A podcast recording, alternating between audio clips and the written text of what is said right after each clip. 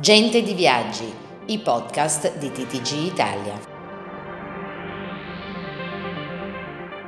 Questa puntata è offerta da TH Resorts, Marcando e Touring Club Italiano. Viaggi e vacanze indimenticabili in località esclusive di mare, montagna o nelle città d'arte. Sino a quando non lo vedi o non lo senti, non ti spaventi così tanto. Il 20% delle agenzie di viaggi, infatti, del gruppo Gattinoni è operativo, solo il 20%.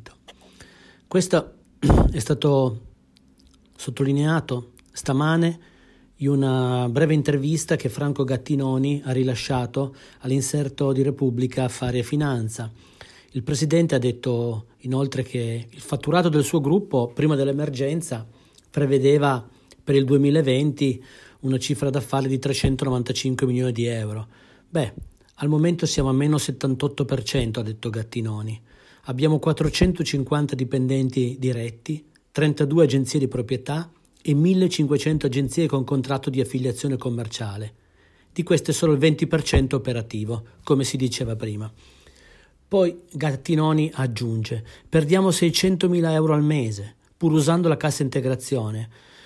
A oggi un'azienda come la nostra non ha preso contributo. Il sistema nel nostro comparto dovrebbe ridurre il numero di associazioni, e qua saranno fischiate le orecchie a qualcuno, essere più compatti. Comunque lo stesso Gattinoni fa parte del, delle associazioni, quindi essendo all'interno di FTO, ma Gattinoni sottolinea il governo dovrebbe dare concretezza alle parole e creare meccanismi più snelli. Insomma, la polemica va avanti. Remo Evangelista, TTG Italia. Questa puntata è stata offerta da